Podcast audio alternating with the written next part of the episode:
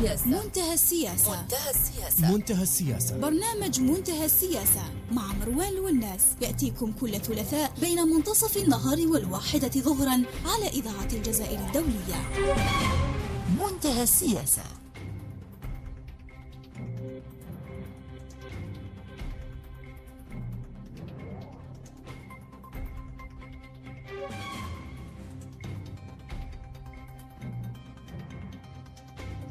مستمعينا الكرام السلام عليكم ورحمة الله وبركاته وأهلا وسهلا بكم إلى هذه الحلقة من منتهى السياسة. دعونا أولا نقول لكم عيد مبارك وسعيد بمناسبة عيد فطر السعيد وكل عام وأنتم بألف خير وتقبل الله منا ومنكم كل الطاعات. في هذه الحلقة من منتهى السياسة سنناقش اتساع دائرة المخاوف في الغرب من أن العالم قد يواجه خطر اندلاع حرب عالمية ثالثة على خلفية التصعيد المتزايد في الحرب الروسية الأوكرانية وتحولها إلى مواجهة حقيقية عسكرية بين الغرب بقيادة الولايات المتحدة وروسيا. في حلقة هذا الأسبوع من منتهى السياسة سنحاول أن نستشرف هذا الاحتمال. هل هي مخاوف قد تتحول إلى حقيقة أم أنها مخاوف تدخل في إطار حرب نفسية ليس إلا؟ ولمناقشة هذا الموضوع أسعد باستضافة اثنين من الباحثين الشباب في جيوبوليتيك الصديقين العزيزين الأستاذ رشيد علوش وأيضا الأستاذ نبيل كحلوش ومرحبا بكم إلى هذه الحلقة مستمعينا الكرام وكل عام وأنتما بخير. السلام مرحبا. عليكم. شكرا. مرحبا أستاذ مروان. شكرا جزيلا الاستضافة. صح عيدكم وعيد كل الجزائريين وعيد كل الأمة المسلمة وكل عام وأنتم بخير وتقبل الله منا ومنكم. أجمعين إن شاء الله. نبيل. السلام عليكم ورحمة الله تعالى وبركاته. عيدكم مبارك ولكل الأمة الإسلامية وللجزائر. وبهذه المناسبة مناسبة عيد الفطر التي تمثل فرحة بالنسبة للمسلم نأمل إن شاء الله أن تتوسع دائرة الفرحة لتشمل العالم بأسره وأن يعم السلام أكثر فأكثر في مثل هذه المتغيرات الكبرى التي تحكم هذا العصر. طيب الآن نبدأها بالفرحة لكن سؤالي سيزرع بعض التشاؤم. يعني وضعتموني في ورطة الآن. السؤال يعني سؤال الجوهري في هذه الحلقة. هل فعلا أن العالم يواجه الآن آه، خطر حرب عالمية آه، ثالثة؟ هل فعلا نحن نواجه هذا الخطر كما يعتقد بعض المراقبين والمحللين؟ أبدأ معك نبيل كحلوش. نعم. ما رأيك في هذا الطرح الذي آه، يعني تصاعد بشكل كبير في الفترة الأخيرة؟ نعم. على كل حال طرح التوجه نحو حرب عالمية. لابد أن ندقق بأن مخاوف حرب عالمية كبرى كانت في ظل الثنائية القطبية أثناء الحرب الباردة. م. وحتى أن هناك العديد من الباحثين والمتخصصين في هذا الشأن لا يتكلمون عن حرب عالمية ثالثة بل يتكلمون عن حرب عالمية رابعة. بحكم أن 44 سنة من الحرب الباردة كانت عبارة عن حرب عالمية ثالثة أيضا ولكن فقط لم تستخدم فيها الوسائل التقليدية للحرب بيد أنها قد استخدمت استخدمت فيها استراتيجيات أخرى كاستراتيجية الاحتواء واستراتيجية الرعب النووي واستراتيجية الردع واستراتيجية الانتقام الشامل والانتقام المارن إلى غير ذلك. ولعل هذا هو الذي يجعلنا اليوم نتساءل عن احتمالية آه، أن يكون العالم يعيش في امتداد للحرب الباردة. هو امتداد للحرب الباردة. ولعل التصريحات الصينية قبل بضعة أشهر من أن آه، أمريكا لابد أن تتخلى عن ذهنية الحرب الباردة وهذا التصريح أتى عقب أزمة الغواصات الأسترالية ما بين فرنسا بريطانيا وأمريكا. حيث أن أمريكا قد اتهمت الصين بأنها تسعى للسيطرة على البحر الكاريبي وعلى على المحيط الهادئ ولهذا فإن أمريكا تتبنى هذه الصفقة صفقة الغواصات. فطرحت الصين هذه المصطلحات أي على أمريكا أن تتخلى عن ذهنية الحرب الباردة.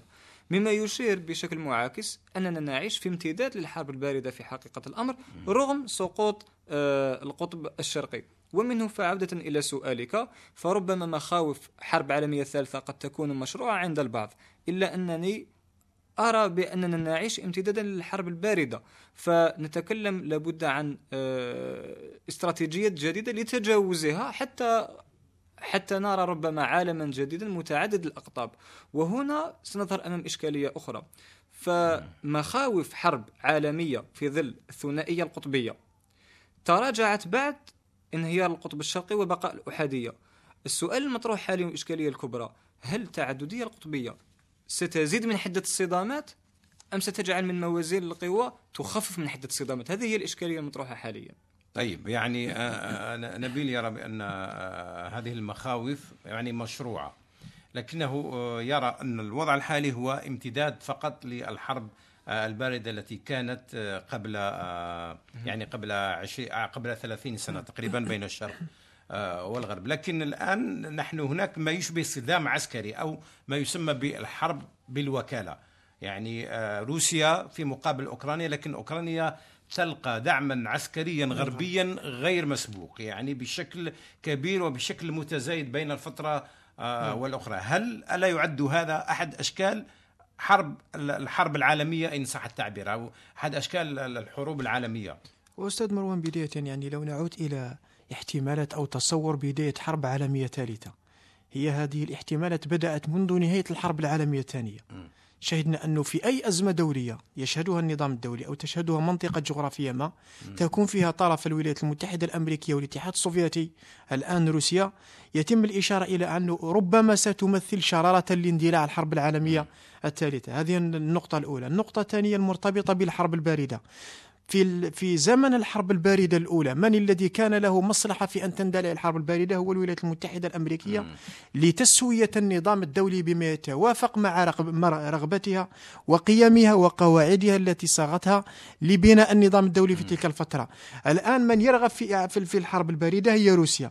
لإعادة التسوية لإعادة بناء التسوية التي قامت عليها الحرب الباردة والتي قامت أفرزتها نهاية الحرب الباردة وإعادة التسوية التي أفرزتها نهاية الحرب العالمية الثانية. وبالتالي الآن أستاذ مروان علي لو نحدد هل ستفرز هذه المواجهة أو هذه العملية العسكرية الروسية الخاصة كما تسميها موسكو منذ البداية لحرب عالمية ثالثة يجب أن نحدد هل هي حرب مت... هل هي حرب تقليدية أم حرب متطورة. القول بأنها حرب تقليدية ما زالت تقليدية.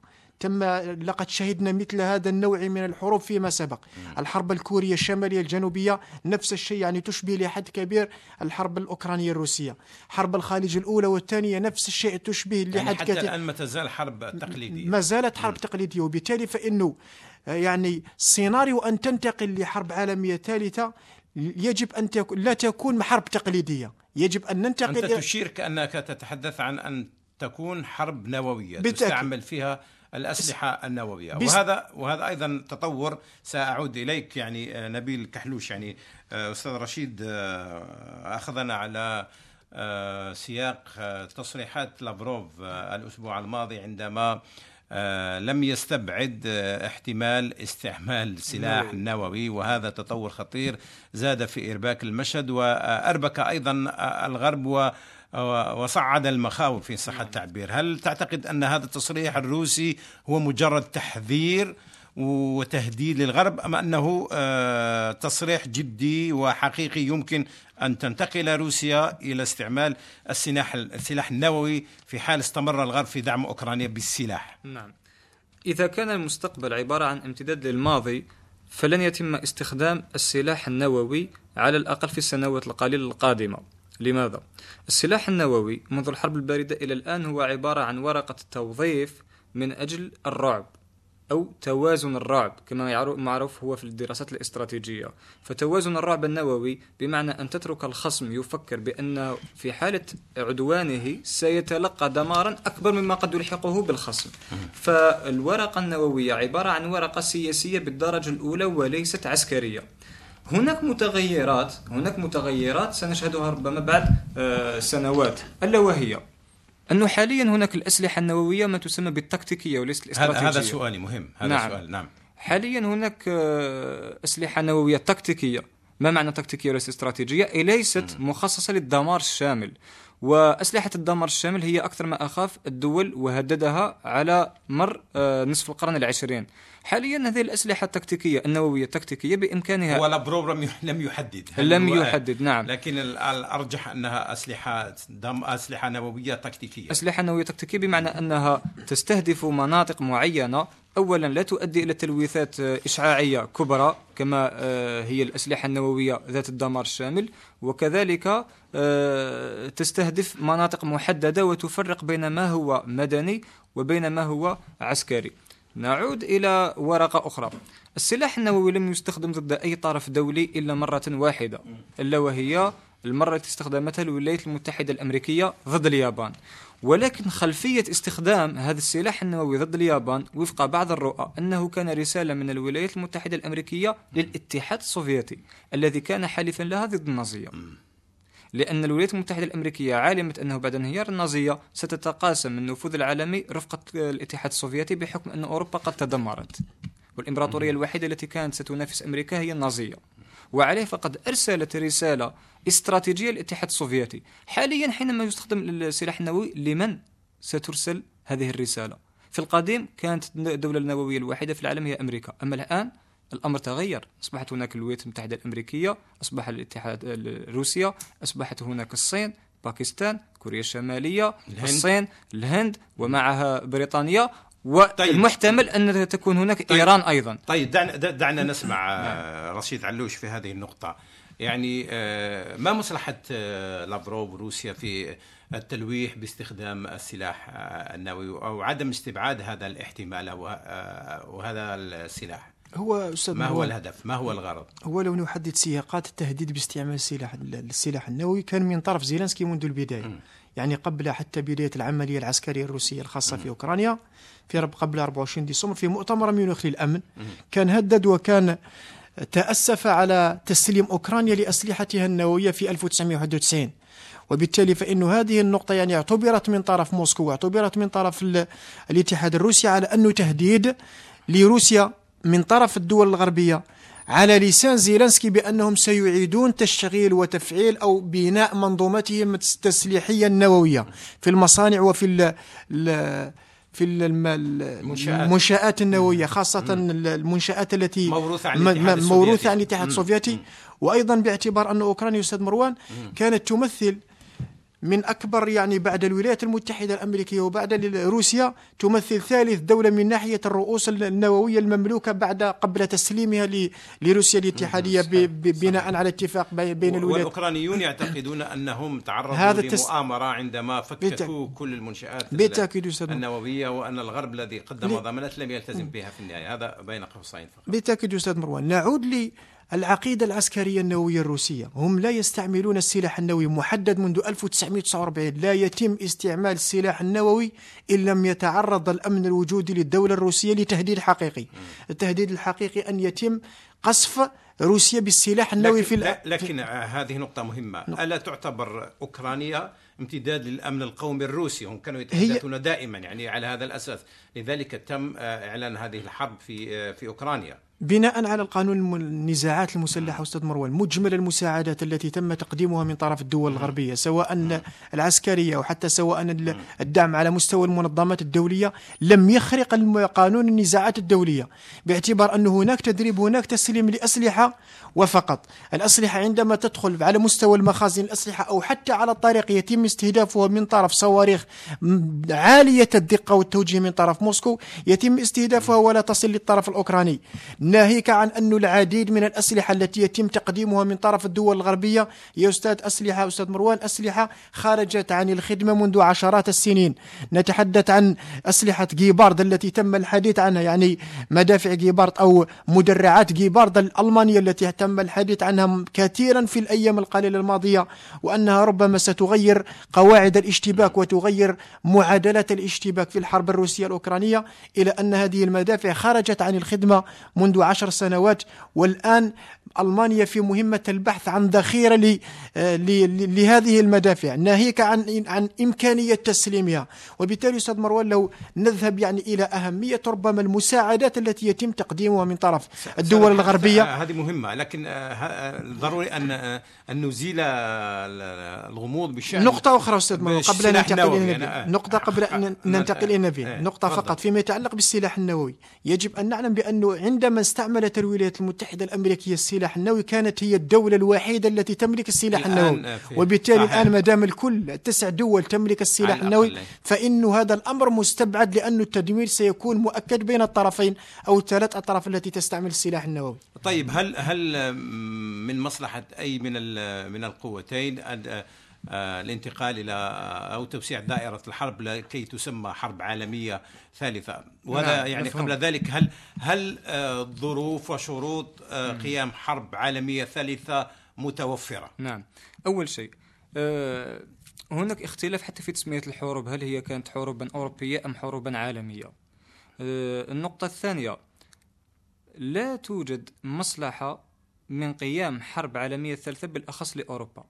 أوروبا حينما حدثت الحرب العالمية الأولى دمرتها وحينما حدثت الحرب العالمية الثانية دمرتها فنفترض حدثت حرب عالمية أخرى بالوسائل التقليدية بالطبع يعني بالجيوش وغير ذلك وبالنووي من الذي سيدفع الثمن؟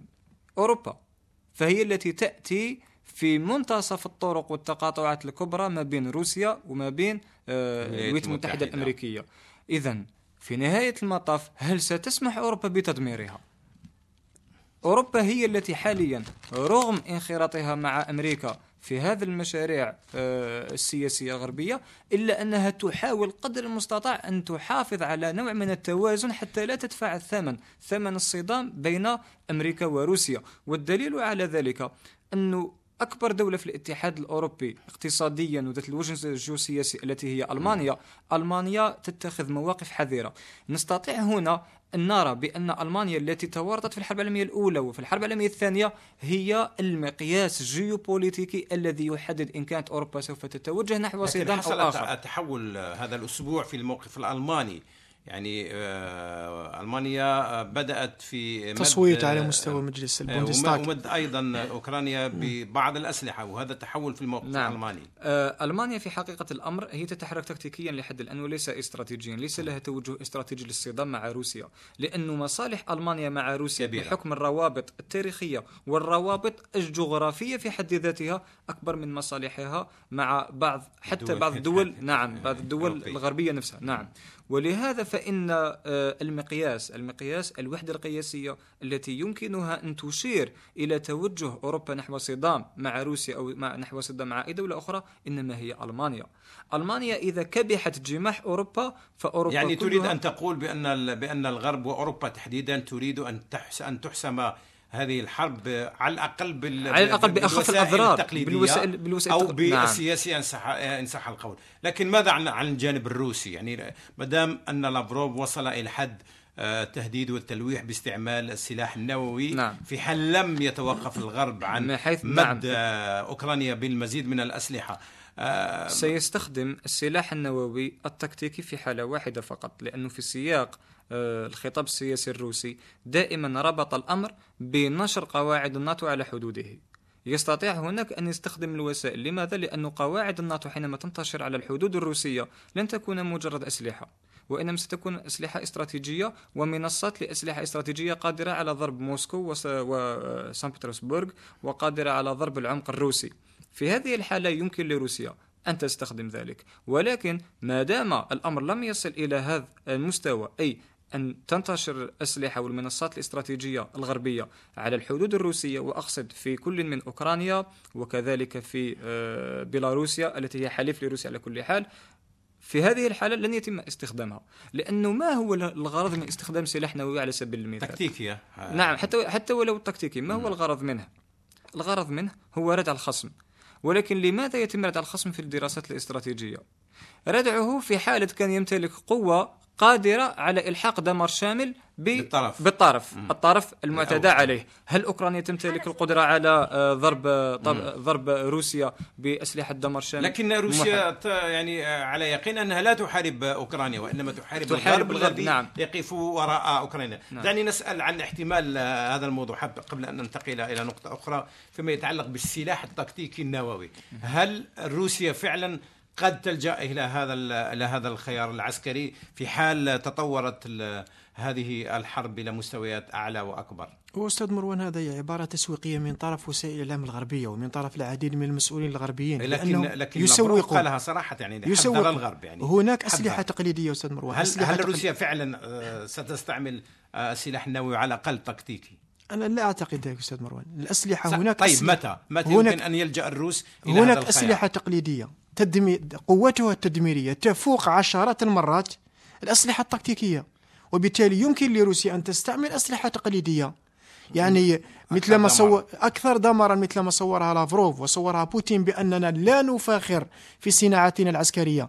ولدينا أسلحة لا تخطر على قلب بال بشر مثل ما تحدثوا أمام الدوما الروسية يعني لا يمكن تصورها من طرف الدول الغربية حتى هذه أيضا تصريحات يعني إذا يعني التصريحات التي آه، جاءت بعدها تصريحات على الميدان يوجد على الميدان يوجد خاصة فيما يتعلق بأسلحة الفرد الصوتية التي تفوق حتى بالنسبة لصاروخ سارمات الذي تم تجربه في الأيام القليلة الماضية فوق سرعته سرعة الصوت 20 مرة. هنا الإشكالية مروان أستاذ مروان فيما يتعلق باستخدام الأسلحة النووية من عدمها. روسيا ستستخدم الأسلحة النووية فقط في حالة واحدة. عندما يتم تهديد أمنها الوجودي أمن الدولة الروسية في حد ذاتها أو أمن حلفائها مثل ما يصرح دائما سواء فلاديمير بوتين سيرجي لافروف حتى بالنسبة لديمتري ميدفيديف نائب, نائب رئيس مجلس الأمن القومي الروسي. النقطة الثانية التي يمكن أن تمنح روسيا تصورا لاستخدام السلاح التكتيكي في الأراضي الأوكرانية وفقط وليس خارج طيب الأراضي الأوكرانية نعم هو نعم. ميدان المعركة نعم. هو, هو أوكرانيا هو, هو أن ونقطة يعني أن يصل الدعم الغربي أن يصل الدعم الغربي للأسلحة يعني عدم رؤية نتائج إيجابية لما يقدمه الغرب من أسلحة ومعدات عسكرية لأوكرانيا دعما لموقفها العسكري والتفاوضي عندما تجلس مع روسيا على طاولة المفاوضات هو أن يصل الأمر إلى دخول الجنود حلف شمال الأطلسي مباشرة لخط الاشتباك مع حلف مع روسيا. هذه النقطة. والنقطة الثانية أن يفكر أو أن يبدأ تبدأ الدول الغربية في بناء تصور لفرض حظر منطقة حظر جوي فوق في منطقة في منطقة ما في أوكرانيا سواء كانت بدواعي إنسانية أو لإخراج منشآت ربما تكون في حرب بيولوجية مثل ما يتم تصويره الآن من طرف روسيا أو لإخراج أو حماية منشآت ربما تحوي أسلحة غربية تكتيكية أو مدربين أو حتى عناصر يعني عسكرية لهم صلات حقيقية مع جيوش حلف شمال الأطلسي. وهذا هو الأمر الذي يجري آه، عليه في منطقة أزوفستال الصناعية الآن أستاذ مروان لماذا تصر روسيا على استسلام المقاتلين الذين ما زالوا في أزوفستال ولا تفتح لهم أمر إنساني؟ تقول لهم ألقوا أسلحتكم واستسلموا. ليتم تصويرهم ليتم توثيق أن هؤلاء ليسوا مقاتلين تابعين لأزوف وليسوا مقاتلين للجيش الأوكراني وإنما هم عبارة عن مدربين وعبارة عن مستشارين عسكريين وخبراء عسكريين تابعين للدول الغربية. ولكن رغم كل هذا الأمر أستاذ مروان ما زلنا في إطار قانون النزاعات المسلحة الذي لا يلغي أنه هناك أي. مشاركة حقيقية للحرب من طرف الدول الغربية طبعا وهذا نعم آسف على المقاطعة لكن وهذه وهذه المشاركة الغربية في هذه الحرب لا, لا يخفيها الغرب ولا آه، يتستر عليها. بل هناك إعلانات متتالية عن آه، وصول المزيد من الأسلحة والأنواع من الأسلحة التي ربما تستعمل لأول مرة في أوكرانيا التي تحولت إلى مختبر حقيقي لتجريب كافة أنواع الأسلحة آه، الجديدة. كيف يمكن للروس أن ينظروا ينظروا لهذا آه، لهذا الدعم العسكري المتزايد للغرب آه، نعم. آه، لأوكرانيا التفكير الجيوبوليتيكي الروسي يقوم على معطى هام جدا ألا وهو أن هناك صداما بين الأوراسية الجديدة الأوراسية الجديدة التي تعتمد عليها روسيا بإرثها الثقافي المتمثل في الجانب الأرثوذكسي وبإرثها العسكري المتمثل في محورية القوى البرية ضد الجانب الأطلسي. يعني عندنا الأوراسية الجديدة ضد الأطلسية والتي تعني العالم الغربي وسلطته البحرية. فهذا الصدام ما بين القوات البرية والقوات البحرية يعني الصدام ما بين التوجهات الاستراتيجية للطرفين سيجد نقاط صدام تلك النقاط نقاط الصدام أين تكون تكمن؟ تكمن في بعض النقاط الاستراتيجية من العالم. أهمها شرق أوروبا. وشرق أوروبا نعلم جيدا محوريته في التفكير الجيوبوليتيكي. شرق أوروبا غني بالموارد الطبيعية وغني كذلك بالكثافة السكانية وغني بالجانب الاقتصادي. لا ننسى بأن ذلك المكان يصدر الكثير من الأغذية للعالم. وأكثر من ذلك أنه ذو إرث تاريخي وحضاري عميق باعتباره النقطة الفاصلة بين الصدام الكاثوليكي والبروتستانتي من جهة والصدام الأرثوذكسي من جهة أخرى. وعليه فحدة الصدام ستكون هناك في تلك النقاط الفاصلة بين الطرفين في شرق أوروبا. هذا ما يفسر اعتبار الغرب لأوكرانيا كخط استراتيجي متقدم واعتبار روسيا لأوكرانيا كنقطة من نقاط عمقها الاستراتيجي. وهناك في هذا الخط الاستراتيجي المتقدم والعمق الاستراتيجي يحدث الصدام. أتعلم لو أن أوكرانيا استطاعت الانضمام, الانضمام إلى الناتو؟ ماذا سيحدث؟ ستكون هي ثاني أكبر قوة عسكرية بعد الولايات المتحدة الأمريكية في الناتو. الكثير من الناس لا يعرف هذه المعلومة.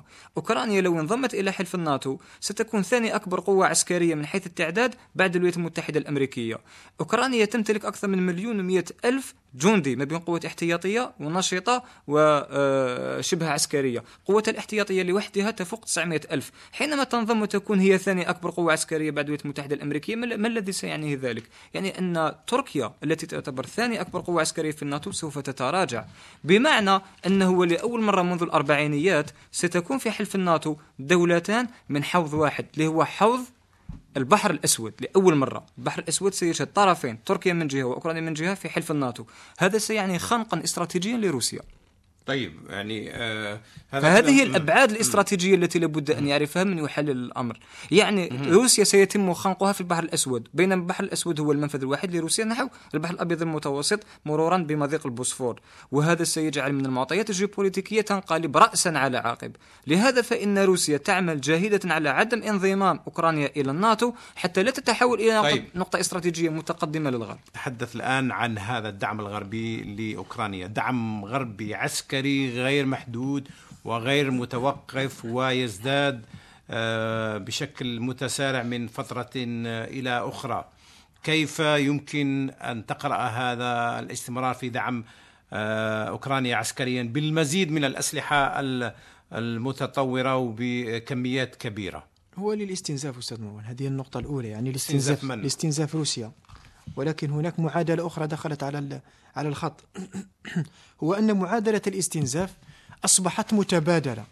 معادلة الاستنزاف الآن بعد العقوبات الاقتصادية المفروضة من طرف الولايات المتحدة الأمريكية والدول الغربية وغير المسبوقة والرد من طرف موسكو على أنه لا بيع للنفط والبترول للبترول والغاز بدون أن يتم الدفع بالروبل الاستنزاف أصبح متبادلا بين الدول الغربية التي تشهد حالات تضخم عالية وغير مسبوقة في الطرف الآخر وازدياد أيضا أسعار المواد الغذائية وبداية ظهور مؤشرات أنه ستكون هناك حركات اجتماعية في دول أوروبية كانت تتسم وفيها نوع من الاستقرار. وبالتالي فإنه حتى ورقة الاستنزاف أو حتى ورقة الدعم التي يتم تقديمها من طرف الدول الغربية لأوكرانيا لتقوية موقفها العسكري والتفاوضي. العسكري الآن بناء على الأسلحة التي يتم تقديمها لا ترقى إلى ما طلبه زيرنسكي منذ بداية العملية وهي فقط يعني مجموعة من الذخائر والأسلحة المحمولة على الكتف. لا لا لكن هناك تصاعد. الآن هناك تصعيد في في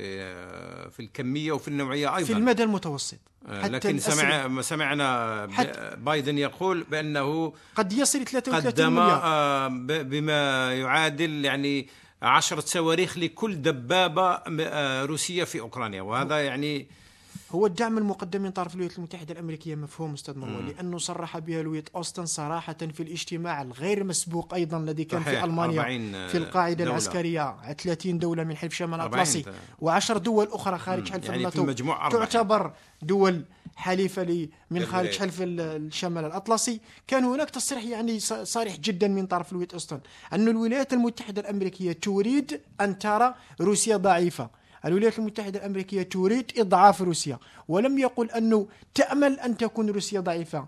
أنك تريد أن تكون روسيا ضعيفة يعني أنك, أنك تعمل من يعني أجل تعمل من أجل ذلك. م. تقدم الأسلحة تقدم م. كل ما هو ممكن. تقدم الدعم. صواريخ جافلين وصواريخ ستينجر التي تستهدف الدبابات وتستهدف المدرعات حققت نوعا من التوازن العسكري في ساحة الحرب وفي الميدان الحقيقي للمعركة. أما الأسلحة الأخرى التي يتم الحديث على أنه سيتم تقديمها هي ليست ذات جدوى باعتبار أن أنها يجب أن يتم التدرب عليها من طرف الجنود الأوكرانيين وهنا تطرح الإشكالية هل ستستبدل أوكرانيا منظومتها العسكرية التسليحية التي تعتبر سوفيتية محضة بأنظمة لكن هناك ما يشبه أخرى؟ صفقات الآن تعقدها الولايات المتحدة مع بعض. الدول التي تملك أسلحة سوفيتية مصلحة تطلب الولايات. منها أن تمدها في- أن, في أن تعطيها. لأوكرانيا في مقابل تمنحها أسلحة أخرى جديدة هذا في مصلحة متطورة. الولايات المتحدة الأمريكية. أستاذ مروان طبعاً مصالح في النهاية وليس في مصلحة روسيا ولا في مصالح. أوكرانيا طيب. ولا ضربا لأوكرانيا. لماذا يتم دعم ويتم يعني حث الدول التي تملك أسلحة من المنظومة السوفيتية لتسليمها للجيش الأوكراني؟ لأنه هو يعتبر مدرب على استعمال هذه الأسلحة وبالتالي لن يواجه إشكالية سواء في صيانتها أو في استعمالها. الولايات المتحدة الأمريكية بعدما تنهي خز- خزينة السلاح السوفيتي من الدول السوفيتية الجمهوريات السوفيتية السابقة وتعوضها بأسلحة أمريكية. هذه من بين المكاسب التي سيحققها الطرف الأمريكي. يعني أنك ستستمر مستقبلا في تسليح تلك الدولة بأسلحة ستتغير أمريكية. المنظومة الآن هناك نقطتين أستاذ مروان. نعم. نقطتين فيما يتعلق بمنظومة الدعم بالسلاح. روسيا الآن استهدفت يعني استهدفت السلاح على الطريق خاصة السكك الحديدية التي هي القادرة فقط على إيصال الأسلحة على مستوى الم- المنظومات الجوية يعني إدخال السلاح جوا تدخل إلى العاصمة الأوكرانية وتدخل أيضا إلى لافيف ولكن أن يتم نقلها إلى ساحة المعركة شرقا وجنوبا التي هي مرشحة أن تكون يعني لوجستيا صعب إلى جداً أن جبهات إيصال القتال. الأسلحة. طيب آه، أنا أريد أن أسأل نبيل يعني في النهاية هي هي ليست حرب عالمية حتى الآن على الأقل لكنها من المؤكد أنها حرب بالوكالة واضحة. إن لم نقل حرب مباشرة يعني. هناك صحيح مواجهة أوكرانية آه، روسية لكن مواجهة آه، مواجهة بين السلاح الروسي والسلاح الغربي في أوكرانيا. نعم. لماذا كل هذا الدعم يعني آه، الغربي لأوكرانيا بالسلاح؟ بكل نعم. بكافة أنواع آه، السلاح. وهل تعتقد أن آه، أن هناك يعني أنواع أخرى قادمة من السلاح يمكن أن تصل أوكرانيا حسب تطورات آه، هذه الحرب؟ نعم. للإجابة على هذا السؤال لابد أن نضع محددات. المحدد الأول هو المحدد الجيوسياسي. ما الذي تمثله أوكرانيا بالنسبة لروسيا وما الذي تمثله بالنسبة للغرب؟ بالنسبة للغرب تمثل أوكرانيا بعبارة الأدب السياسي حصان طروادة بمعنى أنها خط استراتيجي متقدم هي وبولندا ضد روسيا. اثنين بالنسبة لروسيا تعتبر نقطة من نقاط عمقها الاستراتيجي وأمنها القومي. هذا فيما يخص المحدد الجيوسياسي. اثنين المحدد العسكري. الدعم آه، بالسلاح نحو أوكرانيا هو بطريقة غير مباشرة ترويج وتسويق للسلاح الأمريكي أيضا لأن الولايات المتحدة الأمريكية بعد انسحابها من أفغانستان في أوت 2021 وجدت في الحرب الأوكرانية فرصة كبيرة ربما لم تواتها منذ الحرب السربية في التسعينيات ومنذ الحرب العالمية الثانية أيضا في أربعينيات القرن الماضي من أجل آه، بسط هيمنتها أكثر فأكثر في أوروبا. وهذا هو الذي جعلها تقف وقفة آه، ثابتة جدا مع مع الأوروبيين ومع الأوكرانيين بالأخص. رغم أن أمريكا لم تقف مع أوكرانيا بالدعم بالدعم العسكري إلا بعدما رأت آه، مؤشرات للثبات العسكري للأوكران. فحينما نعود لكن من أين استمد الأوكران هذا الثبات العسكري؟ أوكرانيا الدعم أوكرانيا الغربي. نعم. لا أوكرانيا في حد هو عكس أوكرانيا من الناحية العسكرية كما قلت تمتلك أكثر من مليون ومئتين ألف جندي. أوكرانيا ليست بالدولة الصغيرة من صحيح حيث لكن الجانب لكن العسكري. الحروب الحديثة ليست فقط أعداد عسكري عدد, عدد جنود أوكرانيا وجيوش أوكرانيا لو تنظم. بالأعداد لكن نعم. تكنولوجيا أيضا. نعم. تكنولوجيا السلاح مهمة في هذه النقطة. أوكرانيا أولا من الدول المصنعة للسلاح والجزائر اشترت الكثير من أنواع الأسلحة من أوكرانيا. لأن أوكرانيا قد ورثت شيئين من الاتحاد السوفيتي. أولا تكنولوجيا التصنيع اثنين المصانع في حد ذاتها وبالأخص في آه، الإقليم الشرقي لأوكرانيا. وحينما نتكلم عن الإقليم الشرقي لأوكرانيا ونبحث عن محوريته بالنسبة لأوكرانيا فلا بد أن نضع نقاط. النقطة الأولى أن الإقليم الشرقي دونباس دونيتسك وغيرها تمثل 30% من الصادرات الأوكرانية. وتمثل 20% من إجمالي الناتج المحلي لأوكرانيا. وتمثل 24% بالتقريب من عدد سكان الأوكران في إقليم شرق أوكرانيا. وهذا هو الذي جعل من روسيا تتمسك بالشرق الأوكراني أكثر فأكثر زيادة إلى المعطيات القومية بحكم أنه القومية الروسية متواجدة في شرق أوكرانيا. فهل تعلم ما معنى أن تتحكم روسيا في تلك المنطقة؟ يعني استطاعت أن تضرب البنية التحتية العسكرية الصناعية والاقتصادية لأوكرانيا. التي يستخدمها الغرب كخط استراتيجي متقدم أو كما قلت آنفا كحصان طروادة. هذا هو الذي يجعل الغرب من أوكرانيا. طيب. ليس حبا فيها وإنما لأنه موقعها حساس جدا. فما يقارب ال 500 ألف كيلومتر مربع اللي هي مساحة أوكرانيا. تمثل بالنسبة للغرب طيب. منطقة حيوية جدا من حيث الجانب الاقتصادي ومن حيث الجانب ال- ال- الجانب الجيوبوليتيكي فهي تطل على البحر الأسود بمعنى أنها في حالة ما انضمت إلى حلف الناتو تستطيع ماذا؟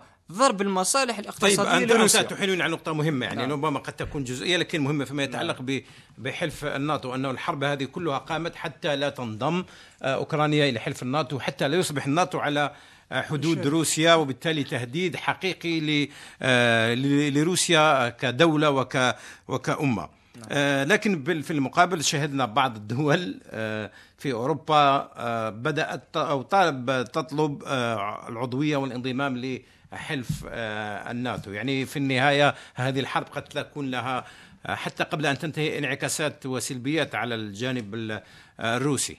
واستاذ مروان يعني في بعض الحالات يبدو ال- المنتصر الأكبر في هذه الحرب هي الولايات المتحدة الأمريكية لانها أعادت إحياء المظلة الأمنية بالنسبة لحلف شمال الاطلسي الذي شهدت نوعا صحيح. من التململ وبدأ يتم وصفها خاصة في زمن في إطار ترامب. في إطار موت سريري يعني الآن نشهد أن ارتفاع م- مساهمة ال- موازنة الدول وصلت إلى 2% وهذا المطلب هو أمريكي ومطلب ترامب منذ البداية أن تصل مساهمة كل دولة في حلف شمال الأطلسي من دخلها الإجمالي إلى 2 على الأقل 2% الآن كل الدول رفعت ميزانيتها.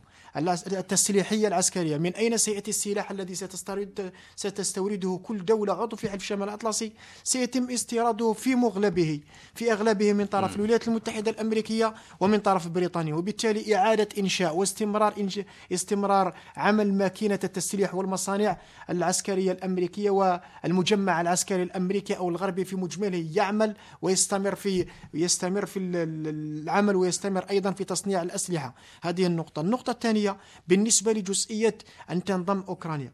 لا أحد يمكن له أن يتصور انضمام أوكرانيا. أنا أستاذ مروان أعتقد بأن انضمام أوكرانيا لحلف شمال الأطلسي يعتبر هو ال- النقطة التي ستؤدي لاست- لاستعمال روسيا السلاح النووي لأنك في حالة انضمام أوكرانيا.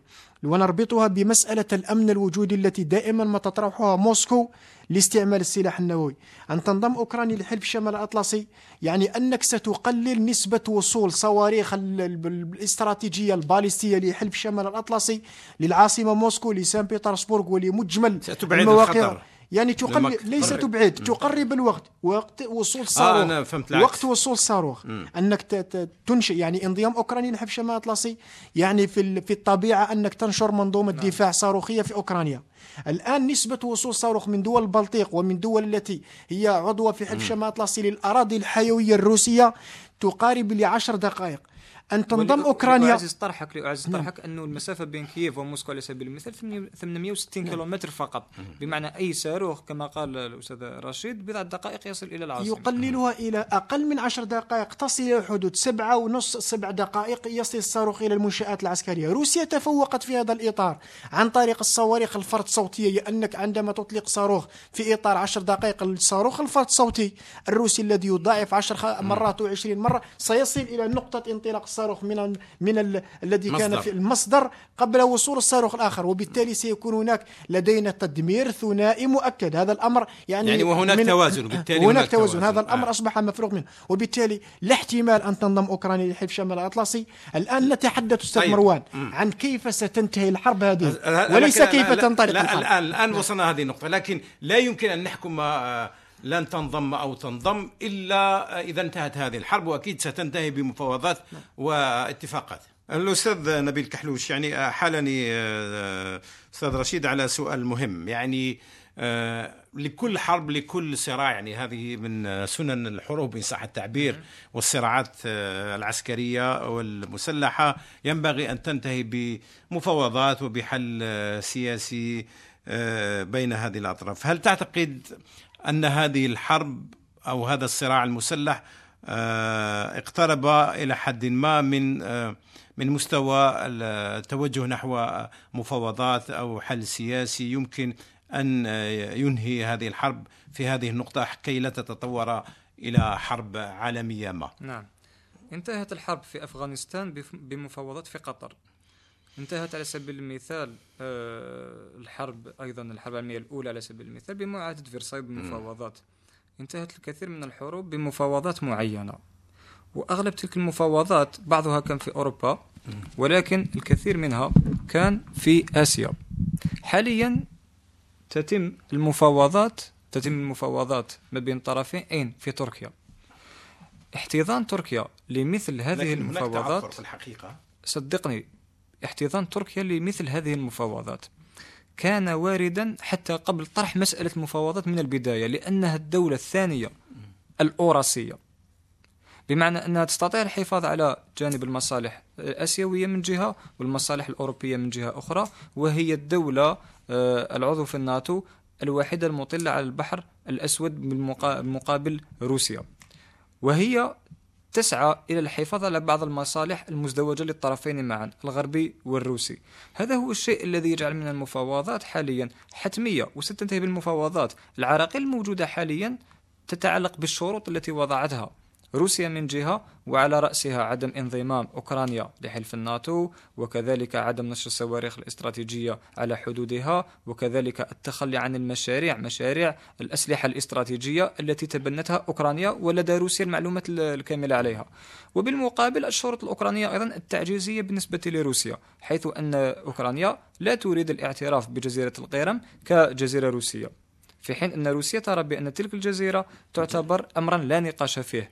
فهناك إذا بعض النقاط الخلافية في المفاوضات ليست كثيرة ولكنها صعبة. يعني نقطتين ثلاث نقاط خلافية ولكن تكفي لنصف المفاوضات. تكفي لنصف المفاوضات من الأصل. ولكن هناك مؤشر ألا وهو أن المفاوضات تحولت في الآونة الأخيرة من طرح المسائل الجيوبوليتيكية الكبرى كجزيرة القرم وكانضمام آه، أوكرانيا لحلف الناتو إلى مفاوضات تتعلق بإجلاء إجلاء اللاجئين وكذلك بتبادل الأسرى وكذلك بانسحاب المرتزقة من ربما أصف- لتحريك قطار المفاوضات فقط هذه نعم. يعني وكسب الثقة بناء لأن. لأن المفاوضات حينما تتحول من المطالب الجيوبوليتيكية إلى المطالب التكتيكية فاعلم أن المفاوضات قد وصلت إلى مرحلة من مراحل نهايتها قد تدوم ربما م- مدة طيب، ماذا معينة تقصد من نهايتها فشلها أم نجاحها لا آه، أنا أعتقد أعتقد أن المفاوضات قد تنجح لأن الطرفين معا يعلمان بأنهما لابد أن يخرجا بأخف ضررين يعني لا روسيا ستكسب لا لا ولا لكن في منطق ال- الحروب والصراعات آه،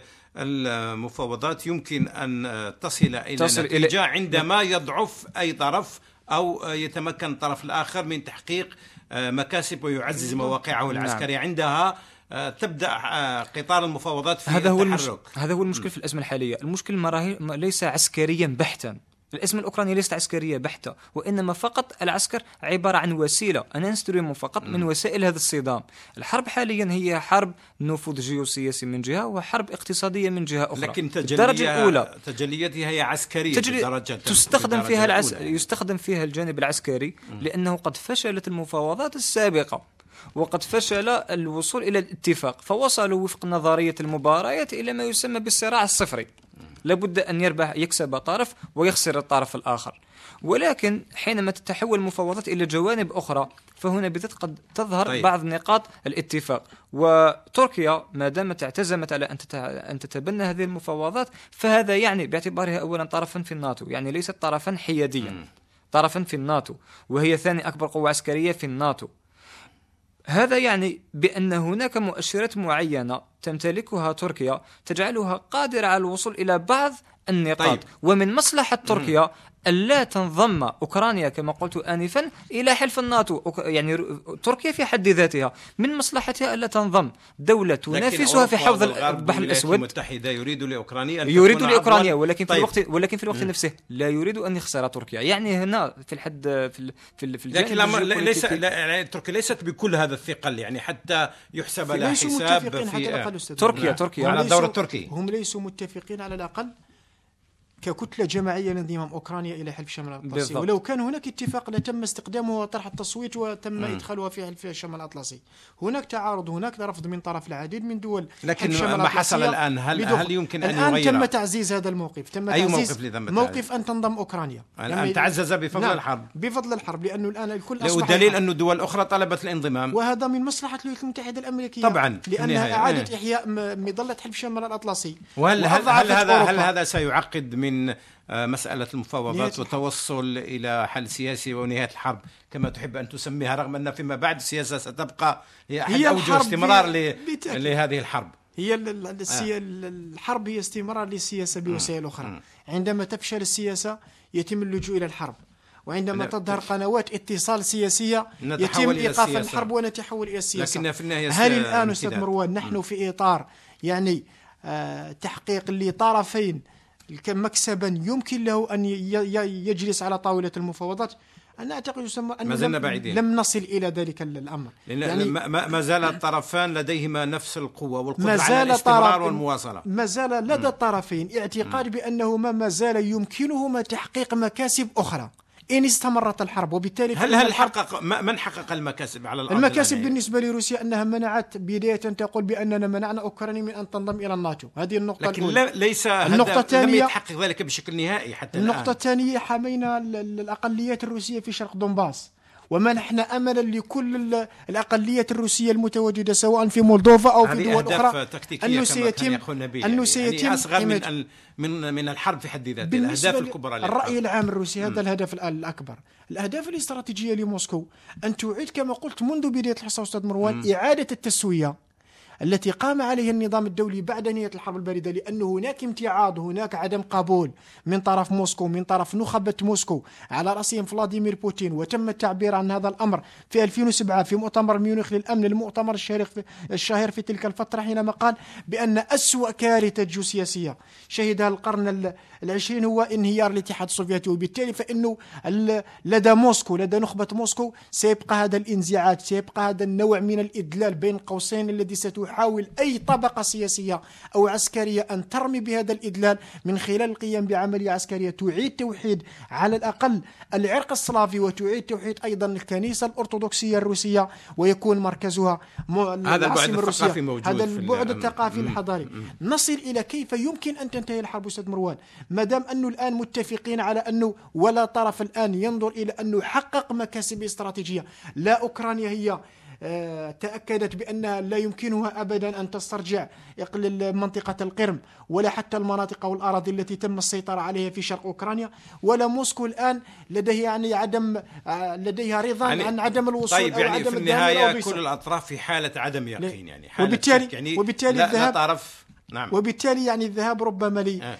الموقف التفاوضي أو الموقف السلمي المتمثل في معاهدة سلام. هذا الأمر الذي تم تصويره منذ البداية. وتم أيضا إيحاؤه من طرف تركيا حينما قال بأنه سيتم استضافة الطرفين بناء على معاهدة سلام. تكون وفق شروط المنتصر على المنهزم. هل روسيا الآن حققت شروط المنتصر على المنهزم لأوكرانيا؟ لا هذا الأمر غير مطروح. ولكن نتجه أستاذ مروان لأن تنتهي الحرب وهذا يعني السيناريو طيب. المطروح بعدما شهدنا في بداية العملية بعجلة. العسكرية مم. في عجال العملية العسكرية. كانت استهداف أن يتم تغيير نظام كييف وإسقاط العاصمة الأوكرانية النقطة باء الجيم كانت وهذا لم يحصل. لم, ي- لم يحصل ال- المخطط. المخطط جيم هو أن يتم تحييد الجيش الأوكراني وإضعافه وإظهاره على أنه غير قادر لمواجهة الآلة العسكرية وهذا لم الروسية يحصل. وهذا لم يحصل بفضل الدعم الغربي. بفضل الدعم الغربي النقطة الثالثة هي الآن الاتجاه إلى حماية دونباس وأيضا السيطرة على الجنوب الأوكراني الذي يحفظ نوعا من ال- ربما ماء الوجه بالنسبة للاستراتيجية الروسية والذهاب لإخماد العمل العسكري في انتظار نضوج تسوية سياسية طيب. باستمرار الحرب الباردة التي طلبتها موسكو. طيب آه، أستاذ نبيل كحلوش يعني كيف يمكن لهذه الحرب آه، أن تنتهي؟ على أي شكل يمكن أن نعم، أريد تنتهي أن- ومتى يمكن أن نقول إن هذه الحرب قد أريد أن انتهت؟ أنطلق من هذا المنطلق الذي تكلمنا فيه. أختلف في بعض النقاط. سأحلل المستويين الإقليمي لكن لم يبقى والدولي الكثير من الوقت حتى نحلل بعمق. بالمختصر نعم.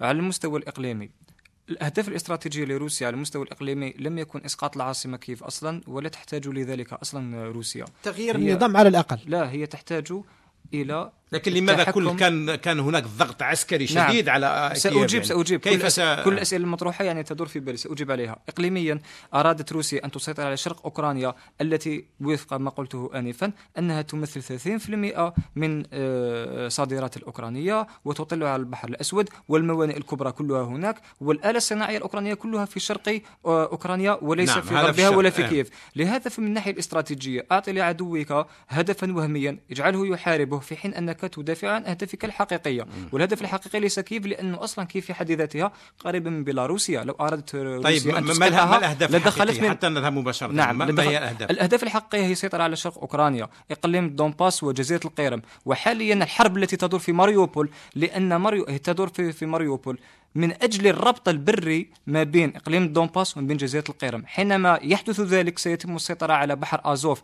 كل الصادرات البحرية لأوكرانيا سيتم السيطرة عليها وكل واردات الأوكرانية بحرا سيتم السيطرة عليها وستتم ستتم عملية الهيمنة الحقيقية على البحر الأسود من طرف روسيا. هذا هو الهدف الاستراتيجي الإقليمي. على المستوى الدولي في الأهداف الاستراتيجية لروسيا ليس تحطيم أوكرانيا. لابد أن نفرق بين إسقاط النظام وما بين تدمير. إسقاط العاصمة شيء وتدمير العاصمة شيء آخر. لو أرادت روسيا تدمير العاصمة كييف فبإمكانها بأسلحة استراتيجية غير نووية أسلحة استراتيجية تكتيكية. آه، عفوا أسلحة استراتيجية تقليدية. أن تضرب من موسكو أن تضرب كييف 860 كيلومتر فقط من المسافة. اذا الهدف ليس تدمير وإنما الهدف فقط إسقاط النظام السياسي. ثم الهدف الإقليمي كما قلت السيطرة على إقليم شرق أوكرانيا وربطه مع جزيرة القيرم. ولهذا فإن أكبر معركة تخوضها أوكرانيا هذه هي؟ في ماريوبول. هل تحقق بعد الهدف؟ إسقاط ماريوبول ستتحقق. حاليا تم التحقق تحقيق هدفين.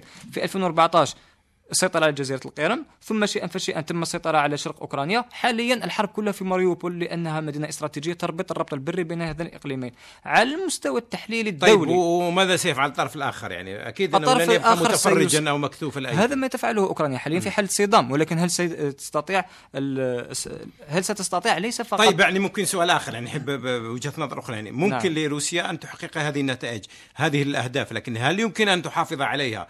في ظل وجود دعم غربي كبير وواضح أن الغرب لن آه، آه، يقف آه، آه، صامتا أمام ما يحدث. يعني لا يمكن ل- آه، الغرب لا يمكنه أن يراهن لا يمكنه أن يراهن أكثر مما هو يراهن حاليا عليه. فلحد الآن إذا ندقق جيدا الولايات المتحدة الأمريكية لازالت- زال- لا زالت متحفظة على منح بعض الأسلحة ومن بينها بعض المسيرات الدرونات الخاصة لأوكرانيا. الأمر ليس كما يبدو عليه لا يوجد دعم مطلق لأوكرانيا. فلموازين القوى يعرف جيدا الغرب أنها تميل لصالح روسيا. فهو حاليا يريد طيب. فقط الحفاظ على ما يمكن الحفاظ عليه. أذهب إلى مستوى التحليل الدولي على عجالة. في عجالة تريد شديدة. نعم تريد روسيا من خلال هذا الأمر أن تحطم النظام الاقتصادي الدولي وتعيد إعادة تشكيل خارطة العالم توازنته الجيوبوليتيكيه وفق تعددية الأطراف. وهذا حتى ما نصت عليه في بعض المواثيق عفوا في بعض الوثائق الرسمية منذ سنة 2009 تحت مسمى الفكر طيب. الاستراتيجي الروسي لسنة 2020 طيب آه، رشيد كيف في كلمة يعني ليس على المدى المشهد. المنظور ليس على المدى المنظور. في الدراسات المستقبلية هل الأزمة الأوكرانية هي حدث أم الاتجاه؟ يعني أستاذ نبيل هل هي حدث أم الاتجاه نعتقد بأنها حدث فقط في إطار اتجاه أعظم صحيح. لبناء نظام دولي متعدد الأقطاب طيب. سيظهر لنا ربما في سنوات الثلاثينيات طيب. عندما آه، تصبح نعم. روسيا- وفق ما دراسة قمت بها قد يظهر النظام الدولي ما بين 2034 و 2050 طيب ننتظر آه، تلك السنوات آه، آه، لم يبقى لي آه، ضيفي هنا بالاستوديو الأستاذين آه، آه، رشيد علوش ونبيل كحلوش سوى ان أشكركما جزيل الشكر على هذا النقاش الثري والغني أيضا آه، آه، والدسم بالإضافة إلى دسمة آه، حلويات هذا العيد عيد الفطر السعيد. عيدكم مبارك مرة أخرى وشكرا لكم ونلقاكم في حلقة قادمة إن شاء الله. أشكرك. شكرا. شكرا.